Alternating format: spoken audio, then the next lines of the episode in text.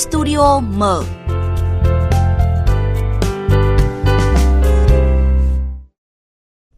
Thưa quý vị, lần đầu tiên dự thảo luật dân số do Bộ Y tế chủ trì xây dựng đề xuất thưởng tiền cho gia đình sống tại 21 tỉnh thành có tỷ lệ sinh thấp. Theo đó, nhà nước sẽ hỗ trợ một lần bằng tiền tương đương với mức lương tối thiểu vùng khi phụ nữ sinh con thứ nhất và gấp 2 lần mức lương tối thiểu vùng khi mà gia đình có con thứ hai.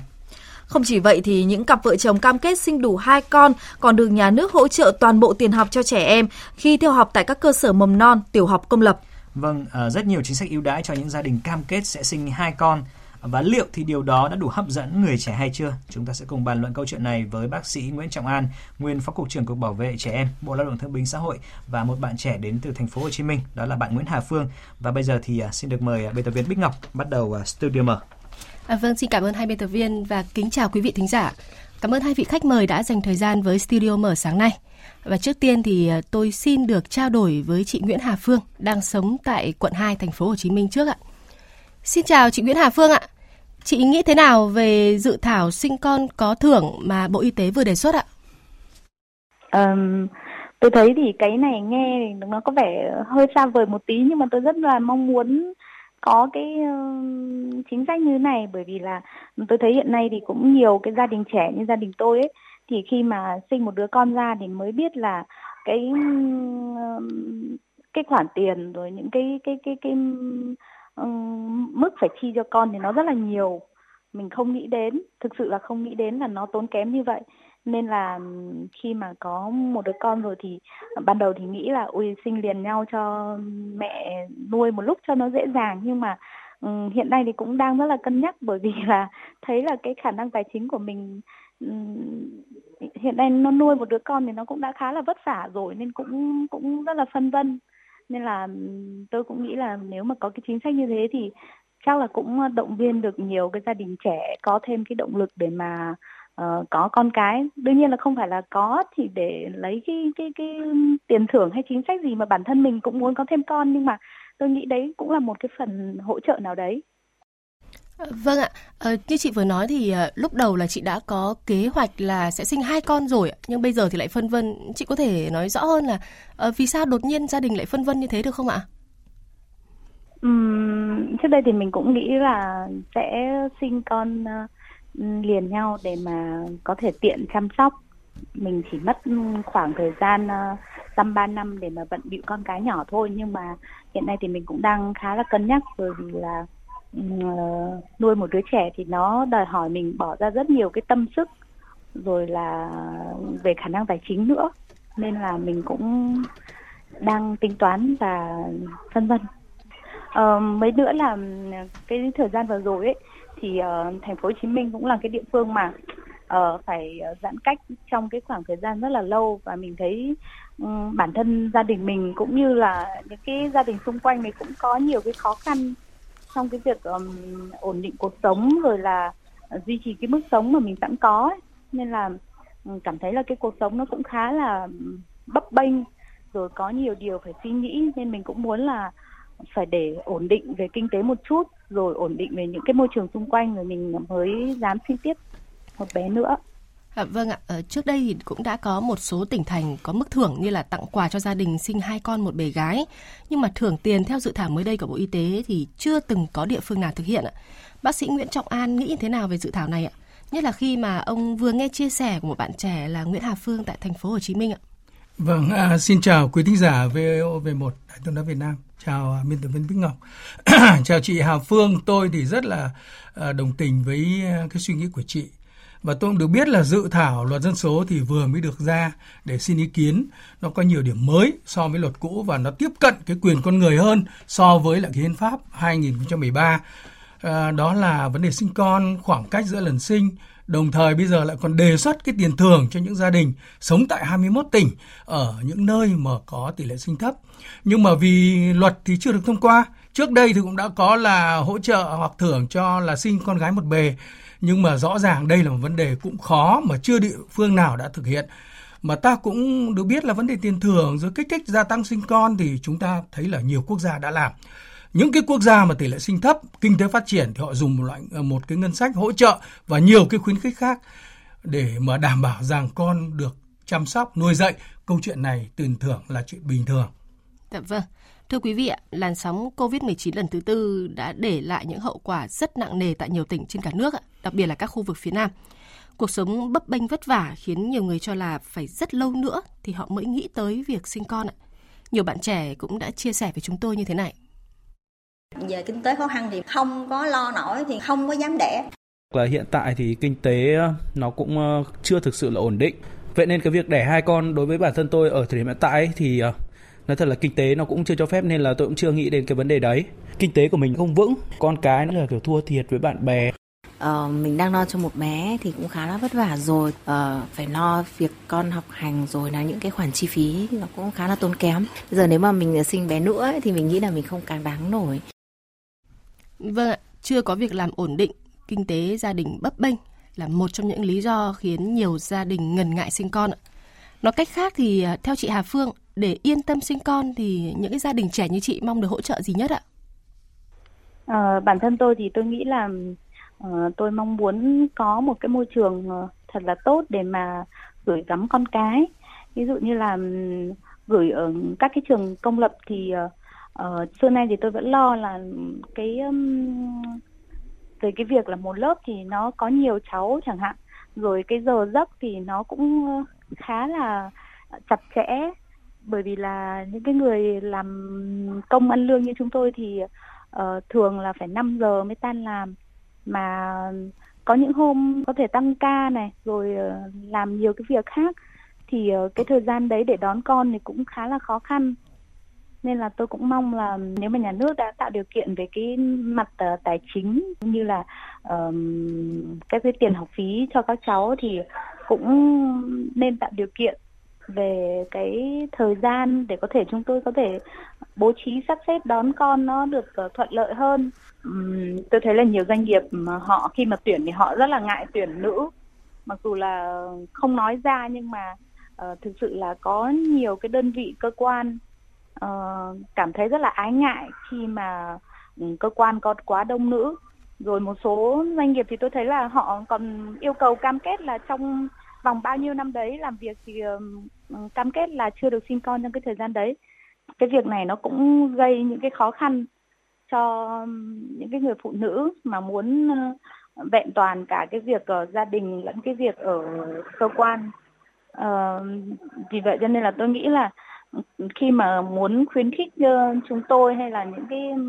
người trẻ mà sinh nhiều con hơn thì có lẽ là chắc là chúng tôi cũng mong muốn là có thêm những cái hỗ trợ về mặt công việc nữa thì có như vậy thì chúng tôi mới có thể yên tâm để mà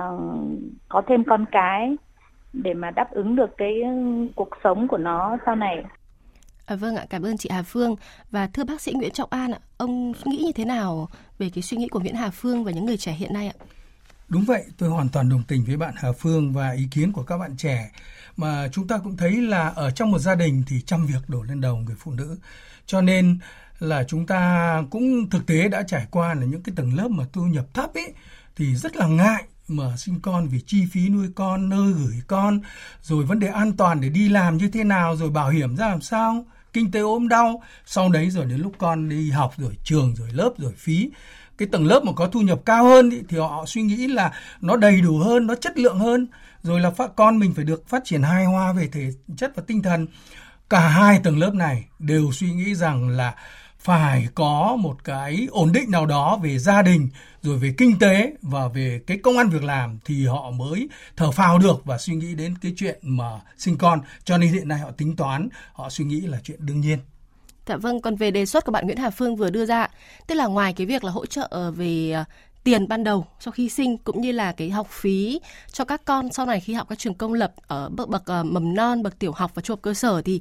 uh, bạn Nguyễn Hà Phương cũng có đề xuất là mong muốn cái hỗ trợ về cái việc học ở trường ấy ạ, thời gian cũng như là uh, những các cái doanh nghiệp sẽ tạo cơ chế việc làm tốt hơn cho những người phụ nữ khi nuôi con nhỏ thì ông nghĩ như thế nào về đề xuất này ạ? Đề xuất này rất chính xác vì chúng ta thấy rằng là trong cái dự luật đưa ra thì chỉ có cao nhất chỉ có 9 10 triệu thôi. Vâng. Mà cả một cuộc đời sinh một đứa con nuôi nó lớn lên rồi đến 18 tuổi, bao nhiêu là tiền? Đó là vấn đề thứ nhất về kinh tế. Vấn đề thứ hai về công sức thì từ trước đến nay ở Việt Nam ta là người phụ nữ là gánh nặng nhất từ chăm chồng, chăm con rồi đi làm sớm rồi các thứ cho nên những cái doanh nghiệp nước ngoài, những cái trường học nước ngoài mà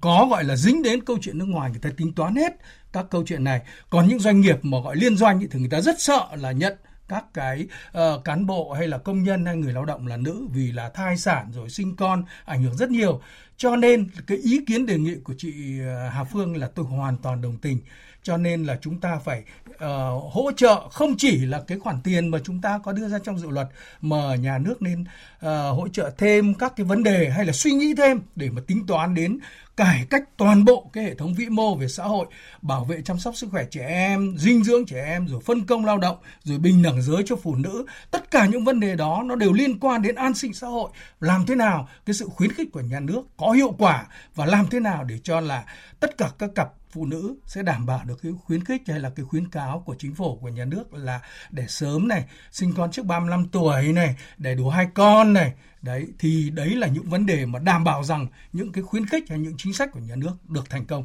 Dạ vâng ạ, như phân tích của bác sĩ Nguyễn Trọng An thì rõ ràng là để mà khuyến khích những người trẻ sinh con hai sinh hai con trước 35 tuổi thì cần rõ ràng ngoài cái việc thưởng tiền thì cần rất nhiều những cái chính sách đi kèm nữa để hỗ trợ một em bé quá trình dài hơi hơn và dạ lâu dài hơn. Vậy thì như ông cũng vừa phân tích thì là ở nước ngoài có nhiều chế độ để hỗ trợ các gia đình để khuyến khích người ta sinh con thì ông có thể chia sẻ một số cái uh, kinh nghiệm từ những cái nước mà đã đã rất thành công rồi ạ thưa ông? Vâng, thực tế bản thân tôi cũng đi rất nhiều nước gần 40 nước trên thế giới này và học ở bên Hà Lan thì từ những năm trước và gần đây thì lại quay trở lại thì thấy rằng là những nước Bắc Âu, Tây Âu, thí dụ như Hà Lan, như Đức, châu Á thì cũng có Hàn Quốc, Nhật Bản hàng chục năm nay. Phải nói chung ờ, những nước ừ, gọi là Bắc Âu ấy thì phải 20 năm nay họ không tăng được dân số. Mặc dù là họ có rất nhiều các chương trình phúc lợi mà như chúng ta vừa trao đổi, tiền họ thưởng cao lắm, hơn 2.000 đô la Mỹ cơ. Ờ, vì tính ra euro rồi các thứ rất là nhiều. Rồi bà mẹ được nghỉ đẻ những 3 năm bố cũng được nghỉ rồi các thứ. Nhưng mà họ không chịu đẻ. Cái điều này chứng tỏ là chúng ta là phải tính trước là một cái tiến trình mà về vấn đề phát triển dân số, về ổn định dân số rồi các vấn đề về chất lượng dân số mà chúng ta phải tính toán lâu dài hơn. Dạ vâng. Um, bậc Ờ, thưa quý vị thính giả, ờ, chúng tôi vẫn đang tiếp tục trao đổi với bác sĩ Nguyễn Trọng An và một bạn trẻ là Nguyễn Hà Phương tại thành phố Hồ Chí Minh về câu chuyện là ờ, với dự thảo Bộ Y tế vừa đưa ra là sinh con có thường thì có đủ hấp dẫn các bạn trẻ hay không? Và mời quý vị cùng nêu ý kiến đóng góp và đặt câu hỏi về nội dung này qua số điện thoại của phòng thu trực tiếp là 0243 934 1040 hoặc 02435 563 563. À, và vâng ạ, chúng tôi được tiếp tục muốn trao đổi với bác sĩ Nguyễn Trọng An là thưa bác sĩ ạ, như các bạn trẻ Nguyễn Hà Phương vừa nói là có rất nhiều lo lắng về vấn đề chủ yếu là vấn đề kinh tế ạ. Vậy thì khi các gia đình quyết định đợi tới lúc mà kinh tế ổn định hơn thì mới sinh con hoặc là chỉ sinh một con thôi ạ thì cuộc sống của họ có thay đổi nhiều so với việc là sẽ sinh hai con ở trước tuổi 35 như là khuyến cáo của ngành y tế hay không ạ? Vâng, à, như tôi à, vừa trao đổi lúc nãy, cái quyền sinh con,